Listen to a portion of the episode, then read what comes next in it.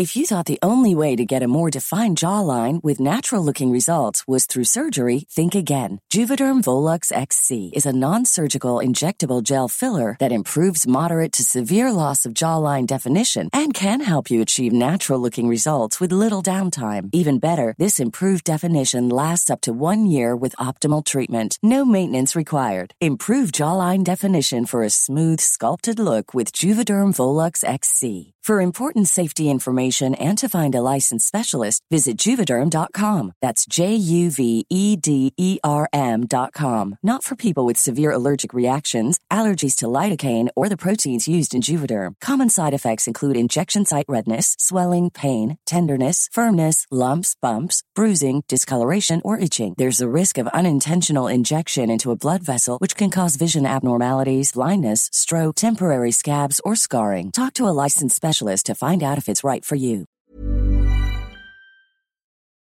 Hey, I'm Andy. If you don't know me, it's probably because I'm not famous. But I did start a men's grooming company called Harry's. The idea for Harry's came out of a frustrating experience I had buying razor blades. Most brands were overpriced, overdesigned, and out of touch. At Harry's, our approach is simple.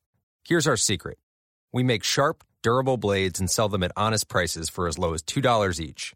We care about quality so much that we do some crazy things, like buy a world class German blade factory. Obsessing over every detail means we're confident in offering a 100% quality guarantee. Millions of guys have already made the switch to Harry's, so thank you if you're one of them. And if you're not, we hope you give us a try with this special offer. Get a Harry starter set with a five blade razor, weighted handle, shave gel, and a travel cover, all for just three bucks plus free shipping. Just go to harrys.com and enter code confidence at checkout. That's harrys.com, code confidence. Enjoy. Why does Comcast Business power more businesses than any other provider? It has technology solutions that put you ahead, like the fastest, reliable network and serious savings. Whether your small business is starting or growing, you need Comcast Business. Comcast Business, powering possibilities. Ask about Comcast Business Internet and Security Edge, or Find out how to get a $500 prepaid card with a qualifying gig bundle. Call or go online today to learn more. Offer ends 10 23 22. Restrictions apply. Call for details.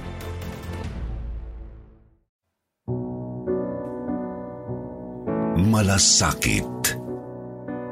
Hanggang saan ang limitasyon ng pagtulong sa kapwa?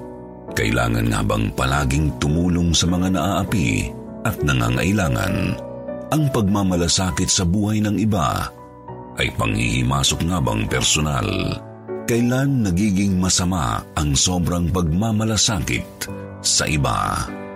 Ilan lamang ito sa mga katanungan na sasagutin natin mula sa isang babaeng nagngangalang Senya ang nagpadala ng kahindik-hindik na kwento niyang pinagdaanan noong taong 2015. Dear Sir Jupiter, ako po si Senya, 42 years old, dating Senior Operations Manager sa isang call center agency sa Ortigas. Napilitan akong tumigil sa pagtatrabaho nang magkaroon ng sakit na ischemic cardiomyopathy, chronic heart failure with reduced ejection fraction. In short, sakit sa puso.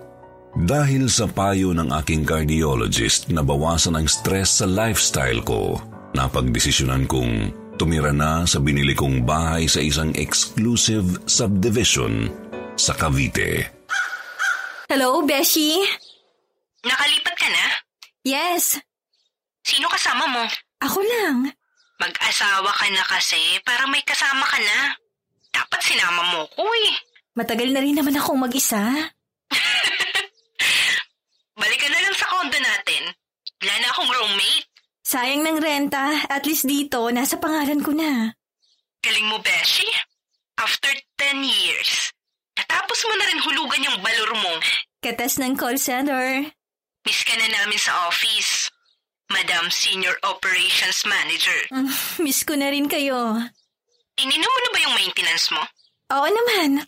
Ikaw, iniinom mo ba yung gamot mo? Secret! Hoy, Beshi ha. Inumin mo yung nireseta ng doktor mo. Sabi niya nakakakalma daw yun. Oo, ininom ko na. Beshi, love you. Visit me here. Laba tayo. Labas? Cora? Saan tayo gigimik? Laba? Laba. As in, laba, laundry. Ah, kaloka. Ano ako, labandera? Baka may kilala kang helper. As in, katulong? As in kasambahay. Iyayay? Kasama sa bahay. Friend, asawa kailangan mo. Pakasal na lang kaya tayo, gusto mo? Kasambahay, hindi asawa. Please refer a helper. ASAP. Emi! Nasaan ang kadena ng punyetang aso na to? Pinakawalan mo na naman tong aso! O ayan, tingnan mo. Nagkalat na naman ang tae dito sa garahe. Ipapalamon ko sa yung lahat ng tae ni Samson kapag hindi mo to nilinis.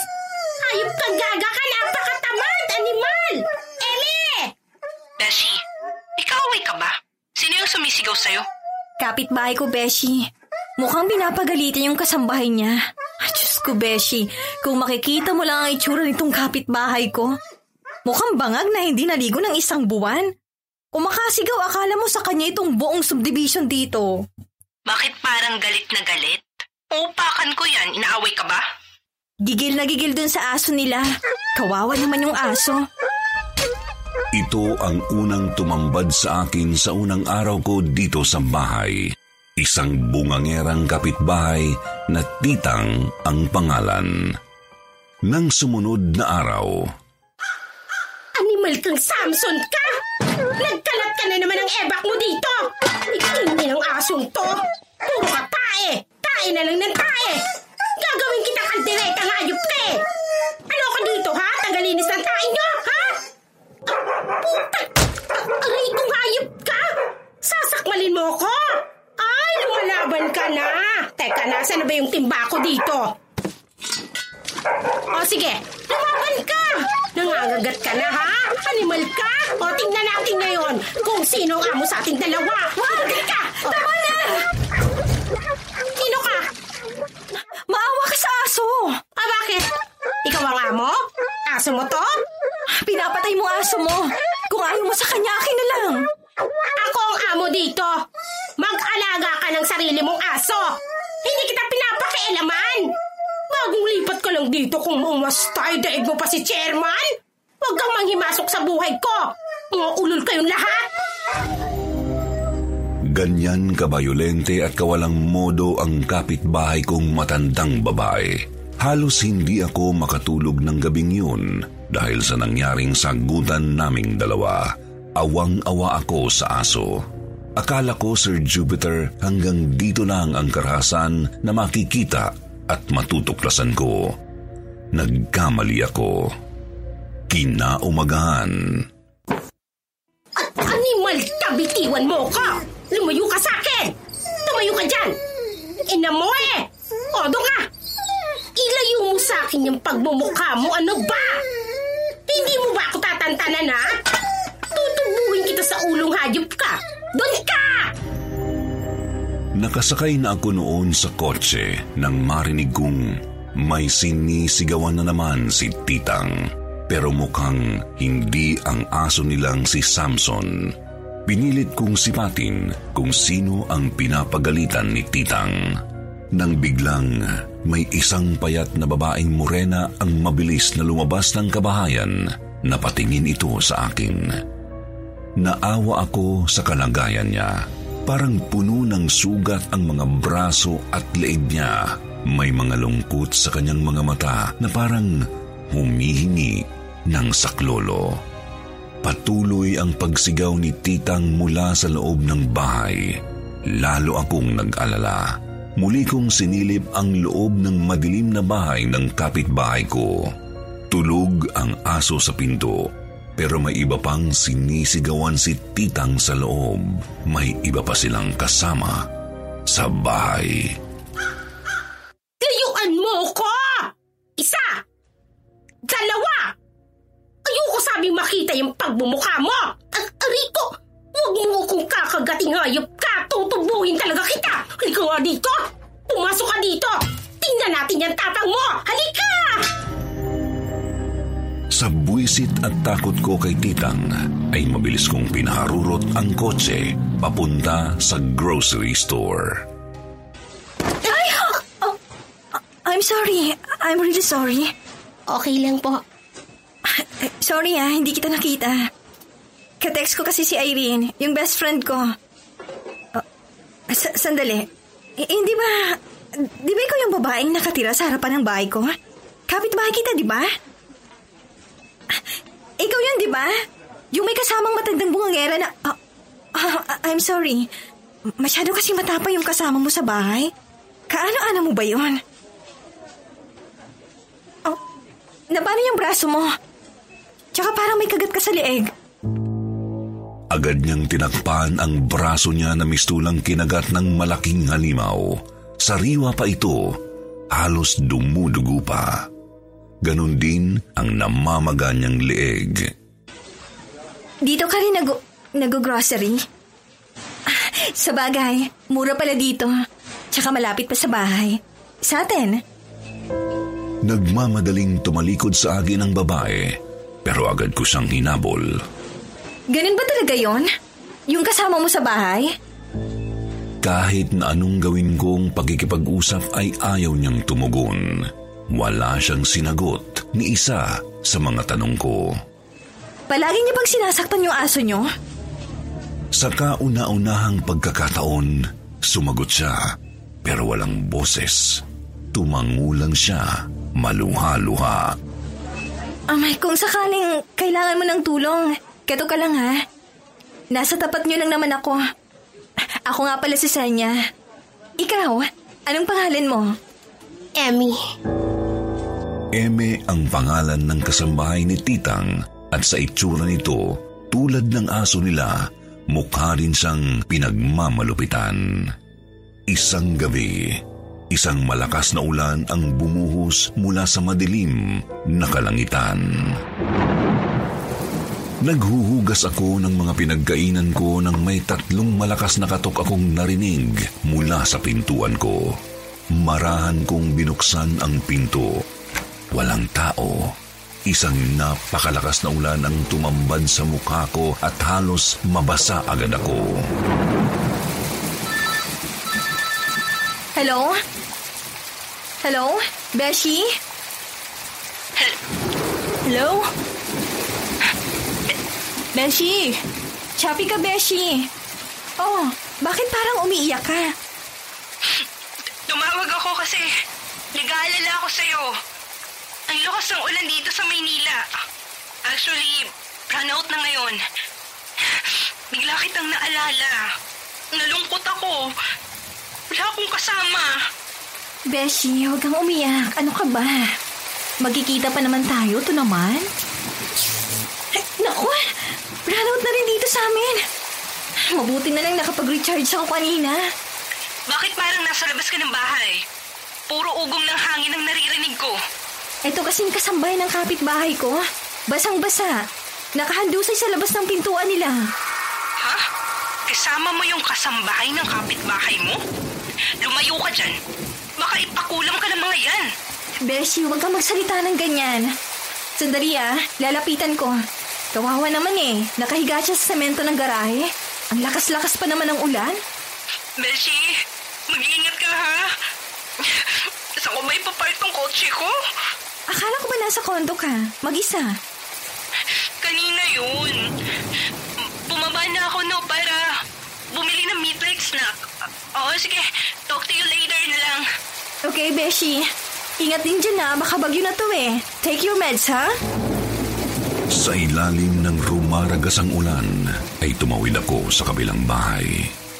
Sa gitna ng dilim ay nakita ko ang asong si Samson na nakahandusay sa simento. Wak-wak ang dibdib, duguan ang katawan, at putol ang mga buntot at paa. Sa tabi niya ay nakahiga si Eme, mukha itong basang-basahan na walang lakas tumayo. Emmy? Emmy? Ano nangyari kay Samson? Sinong gumawa nito sa aso niyo? Emmy? Kahit na nakaramdam ako ng paninikip ng dibdib at palpitation, ay pinilit kong itayo si Eme. Hindi makapagsalita si Eme. Nakatayo lang siya sa likuran ko. Lumuhod ako sa harapan ng aso para tingnan ang kalunos-lunos na kalagayan nito. Gusto mo bang malaman kung sinong pumatay kay Samson? Si Titang ba? Nasaan siya? Nasaan ang hayop mong amo? Isang makapal na tubo ang humampas sa ulo ko. Yun ang huli kong natatandaan ng mga oras na iyon. Kadiliman, wala akong marinig. Para akong nabingi sa lakas ng pagkakahampas sa ulo ko. Nagising na lang ako na nasa loob na ako ng isang marumi, madilim at mabahong bodega. Sa loob ng bahay ni Titang. Nasaan ako? Anong... Ginagawa ko dito? Nagulantang ako sa sandaling makita ko ang isang binatilyong lalaki na nanlilimahid sa sarili nitong pawis at tae na nakahandusay sa sahig ng kwarto na parang aso. May makapal na medyas na nakasupot sa ulo nito. Meron ding nakapulupot na tali sa liig nito na binuhul-buhol ang dulo sa isang matibay na bakal malapit sa kisame. Diyos ko! Sinong gumawa nito sa'yo? Sandali lang, kakalagan kita! Mama! Mama! Anong ginagawa mo sa anak ko? Anak? Anak mo siya, Emmy? Bakit mo siya hinahayaang nakatali ng ganito? Bakit ganito? If you're looking for plump lips that last, you need to know about Juvederm lip fillers. With Juvederm Volbella XC and Juvederm Ultra XC, your lip look, whether it's subtle or bold, can last up to one full year with optimal treatment and no additional maintenance. Find a licensed specialist and see if it's right for you at juvederm.com today. That's J U V E D E R M.com. Add fullness to lips in adults over 21 with Juvederm Volbella XC or Juvederm Ultra XC. Do not use if you have severe allergies or a history of severe allergic reactions, or if you're allergic to lidocaine or the proteins used in Juvederm. Tell your doctor if you have a history of scarring or taking medicines that decrease the body's immune response or that can prolong bleeding. Common side effects include injection site redness, swelling, pain, tenderness, firmness, lumps, bumps, bruising, discoloration, or itching. As with all fillers, there's a rare risk of unintentional injection into a blood vessel, which can cause vision abnormalities, blindness, stroke, temporary scabs, or scarring. For full important safety information, visit juvederm.com. If you thought the only way to get a more defined jawline with natural looking results was through surgery, think again. Juvederm Volux XC is a non surgical injectable gel filler that improves moderate to severe loss of jawline definition and can help you achieve natural looking results with little downtime. Even better, this improved definition lasts up to one year with optimal treatment. No maintenance required. Improve jawline definition for a smooth, sculpted look with Juvederm Volux XC. For important safety information and to find a licensed specialist, visit juvederm.com. That's J U V E D E R M.com. Not for people with severe allergic reactions, allergies to lidocaine, or the proteins used in Juvederm. Common side effects include injection site redness, swelling, pain, tenderness, firmness, lumps, bumps, bruising, discoloration, or itching. There's a risk of unintentional injection into a blood vessel, which can cause vision abnormalities, blindness, stroke, temporary scabs, or scarring. Talk to a licensed specialist to find out if it's right for you. Siya ka dumi! Ma, ma, mama! Di, di na ako uulit! Di, di na ako! Anong hindi mo uulitin? Nananakit si Makoy. Sintu-sintu kasi. Retarded daw sabi ng mga bata. Kaya tinatali namin ni ate. Nangangagat. Nilagyan ng medyas sa ulo. Bakit ka pumapayag na itali siya ng amo mo ng ganito? Mahihirapan siyang huminga sa medyas na nakasupot sa ulo niya. Amo? Sinong amo? Si Titang? Ate ko siya. Kapatid. Titang, takala ko, tatali ako. Masakit, medyas. Di ko, di ako ingat. Titang, tama! Biglang pumalahaw ng iyak ang lalaking nakasupot ang ulo ng medyas. Nagwala ito at sinimulang iuntog ang sariling ulo nito sa sahig. Gusto nitong saktan ang sarili niya. Dito ko napagtanto, may sakit sa utak ang lalaki. Mistulang may autism, ADHD o bipolar disorder ang lalaki. Sigaw ito ng sigaw, animoy nang hihingi ng hustisya sa ginawa sa kanyang kahayupan. Mama, this is Samson. Bakit matay Tanton? Papatay mo? Bakit, bakit mo patay Tanton? Bigay ni Papa Samson. Sabi mo, sabi mo Samson. Tataan Samson. Tumahimik ka ha. Pinatulog ko na si Samson. Pinagpahinga ko ng aso mo, anak. Para matahimik na rin tayo lahat na to. Emmy? Ikaw ang pumatay kay Samson? Pagod na ako makita siyang sinasaktan ni ate. Ayoko na ng ganun. Kinatay mo ang aso? Alam mo bang masamang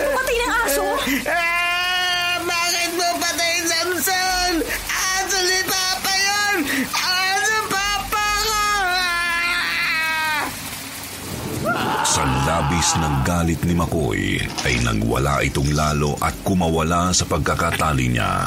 Mabilis nitong sinakal si Eme at pinagsusuntok sa mukha.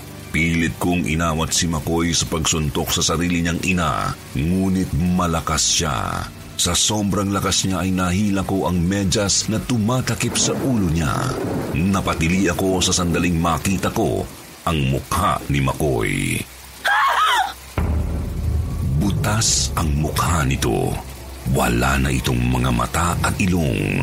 Tanging mga ngiping matutulis na lang ang naiwan sa mukha niya. Hindi ko maipaliwanag, ngunit mukhang halimaw ang itsura ni Makoy. Ito siguro ang dahilan kung bakit siya kinukulong ng pamilya niya. Wasak ang mukha ng lalaki at nakabulatlat ang ngalangala at mga ngipin. Nakakadiri ang itsura ni Makoy.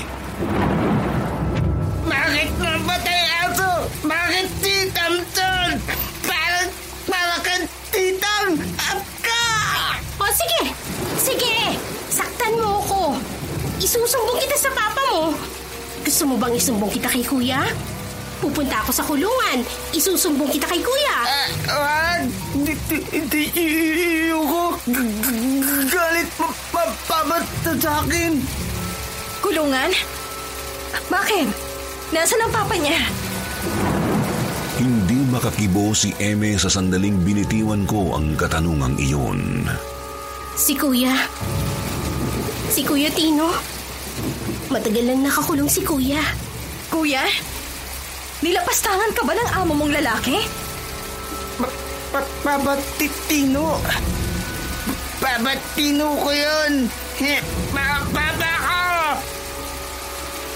Kuya? Papa ni Makoy? Anong ibig sabihin nun? 12 anyos pa lang ako. Si Kuya Tino nang nagtatanggol sa akin sa pamilyang ito. Galit na galit si ate titang sa aming dalawa. Lalo na nung nabuntis ako ni Kuya. Isang araw, binigyan ako ni Kuya Tino ng bagong panganak na aso. Si Samson. Sabi ni Kuya, ingatan ko si Samson para paglabas ng anak namin, ay magbabantay sa anak ko. Oo. Nabuntis ako ng sarili kong kapatid. Binugbog ako ni tatay nang malaman niyang nabuntis ako ni Kuya Tino. Sa galit ni Kuya, pinatulan niya si tatay. Mabilis siyang kumuha ng malaking tubo at hinataw sa ulo ang tatay ko. Patay agad nung bumagsak sa sahig. Si nanay, pinakulong niya si Kuya Tino. Tapos iniwang kaming dalawa ni Ate Titang. Halos si Ate Titang nang tumayo kong ina sa loob ng maraming taon. Nang ipanganak kong anak kong halimaw. Si Ate Titang ang nagsabi na itago ang bata at huwag ipakita sa mga tao. Kaya lumaking nakagapo si Makoy. Dito na siya umiihi, kumakain, tumatae, nabubuhay. Bakit ka pumayag na ganyanin ang anak mo? At bakit nandito ka sa loob ng bodega ko? Titang, napakasama mo. Dapat kang parusahan sa lahat ng ginawa mong pagpapahirap sa pamangkin mo. Hindi ko pamangkin yung hayop na yan. Ang dapat sa animal na yan, kinukulong, tinatali, kinakatay. Gulat na gulat ako sa bilis ng mga pangyayari. Bigla ko na lang nakitang dinamba ni Makoy si Titang at dinaganan sa sahig. Gamit ang matutulis nitong mga ngipin ay mabilis nitong nginasab ang lieg ng sarili niyang tiyahin. Makoy! Wag! Hindi ko napigilan si Makoy. Takot na takot kami ni Eme. Sa labis na takot ni Eme ay nagtatakbo ito sa dilim papalabas ng bahay.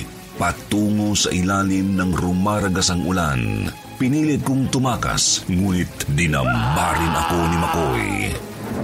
Wag! Wag, Makoy!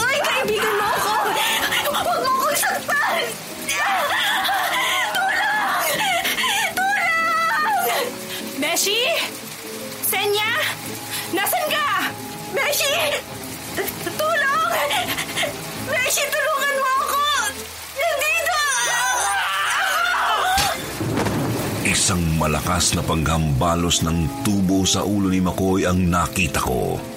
Biglang tumigil si Makoy sa pagkagat sa leeg ko. Animoy asong ulol itong nangisay habang nakapatong sa akin hanggang sa mawalan ng malay tao at tuluyang mamatay.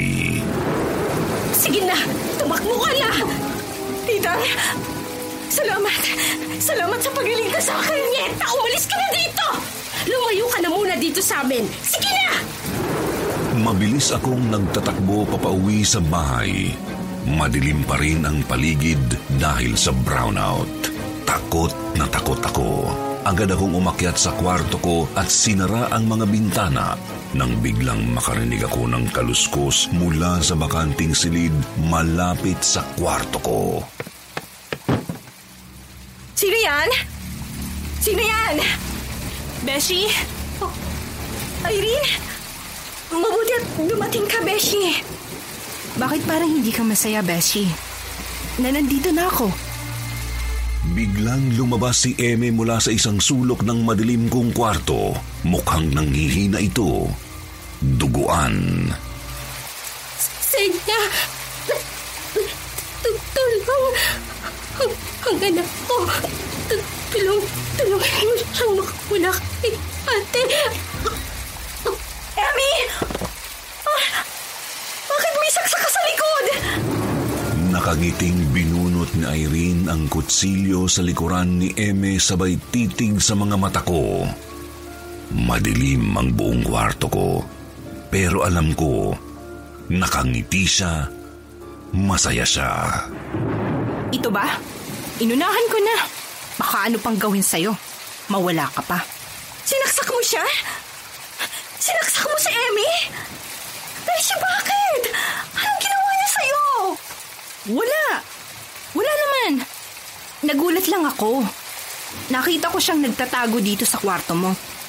Tsaka, hindi siya safe para sa'yo. Sa atin. Paano ako kapag pinatay ka niya? Ayoko mawala ka sa akin, Beshi. Nung umalis ka sa trabaho, iyak ako ng iyak. Alam mo pa yun? Ayoko mapalayo sa'yo, Beshi. Palagi kitang sinusundan. Hindi ako stalker, ha? Best friend ako. Kaya nga ako nandito, oh. Puti nakahanap ako ng parking sa kanto. Kasi alam ko, mapapahama ka sa mga hayop na kapitbahay mo. Hindi mangyayari yon. Hanggang nandito ako, Beshi. Hindi ka nila masasaktan. Pero, hindi kailangang umabot ang lahat sa pagpatay, Beshi. Mahal kita sa niya. Mahal na mahal kita. Hindi mo ba nararamdaman yun? Mahal din kita, Beshi. Pero mali ang ginawa mo. Anong mali? Anong mali? Mali ba ang magmalasakit sa best friend mo? Mali ba ang mahalin ka ng ganito? Huwag mo sagrata ng braso mo. Tama na yan. Tama na. Akala ko ba iniinom ang gamot mo, ha? You're sick. Mabilis akong niyakap ng humahagulgul kong best friend pero mabilis ko siyang tinulak sa sahig at agad-agad akong nagtatakbo papalabas ng bahay. Akmang pasakay na ako ng kotse nang maisip kong nasa loob ng bahay ang susi ng sasakyan ko. Paglingon ko, nandun na si Irene, may dalang kutsilyo. Agad akong dinamba ni Irene at tinutukan sa liig. Saan ka pupunta? O, alis ka na naman. Lalayo. Iiwan mo na naman ako. Hindi mo ko pwedeng iwan.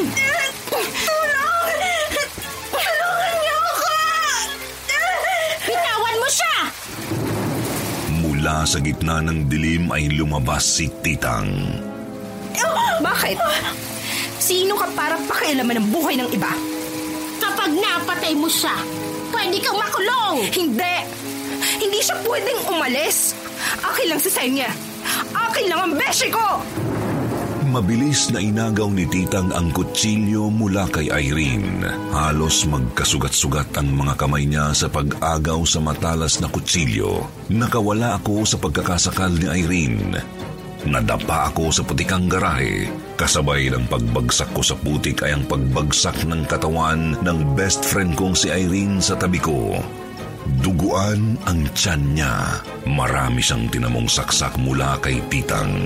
Sa mga sandaling iyon ay wala na ako halos maramdaman, Sir Jupiter. Nakita ko na lamang si Titang na tumatakbo papalayo. Papalabas ng subdivision.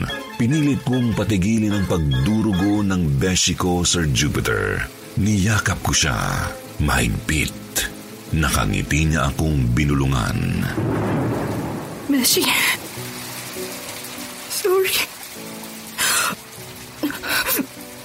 Nagsinungaling ako sa'yo. Simula nang alis ka sa trabaho ko. Hindi ko na iniinom ang mga gamot ko. Saan siya na? Beshi, patawarin mo rin ako kung iniwan kita. Kung hindi na kita naalagaan. Kasi may sakit na rin ako. Alam mo yan, di ba?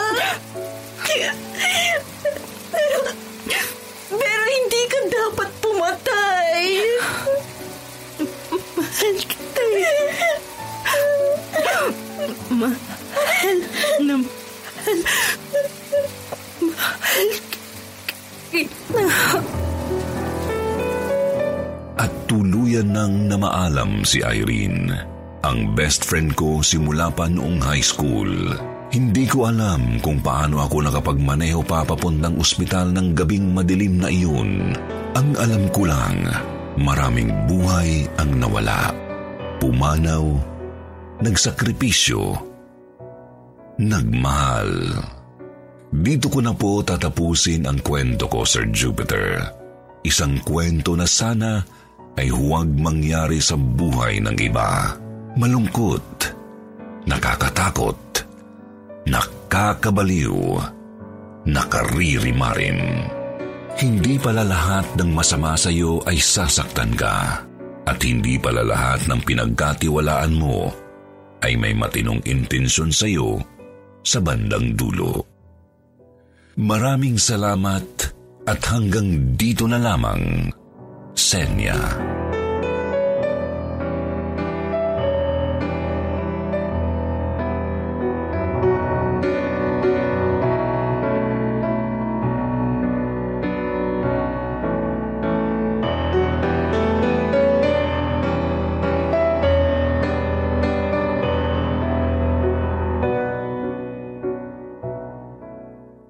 Why does Comcast Business power more businesses than any other provider? It has technology solutions that put you ahead, like the fastest reliable network and serious savings. Ask how to get a $500 prepaid card with a qualifying gig bundle. Offer ends 10 23 22. Restrictions apply. Call for details.